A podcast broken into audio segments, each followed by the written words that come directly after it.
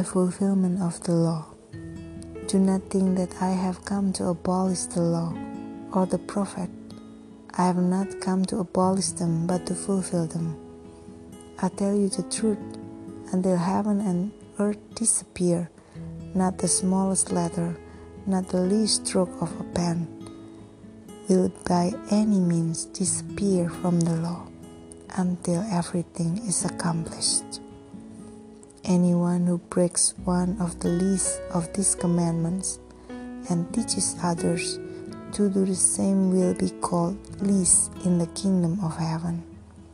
But whoever practices and teaches these commands will be called great in the kingdom of heaven. For I tell you that unless your righteousness surpasses that of the Pharisees and the teachers of the law, you will certainly not enter the kingdom of heaven. Matthew 5, verse 17 until 20. Yesus dan hukum Taurat. Janganlah kamu menyangka bahwa aku datang untuk meniadakan hukum Taurat atau kitab para nabi.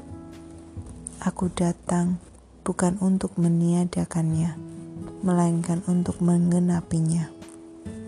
Karena aku berkata kepadamu, Sesungguhnya, selama belum lenyap langit dan bumi ini, satu iota atau satu titik pun tidak akan ditiadakan dari hukum Taurat sebelum semuanya terjadi.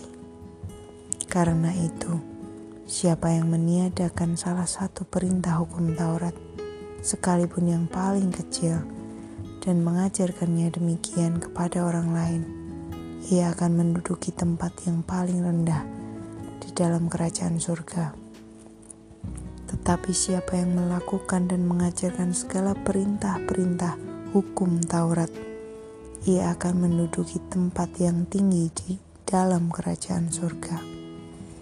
Maka aku berkata kepadamu, jika hidup keagamaanmu tidak lebih benar daripada hidup keagamaan ahli-ahli Taurat, dan orang-orang Farisi, sesungguhnya kamu tidak akan masuk ke dalam surga.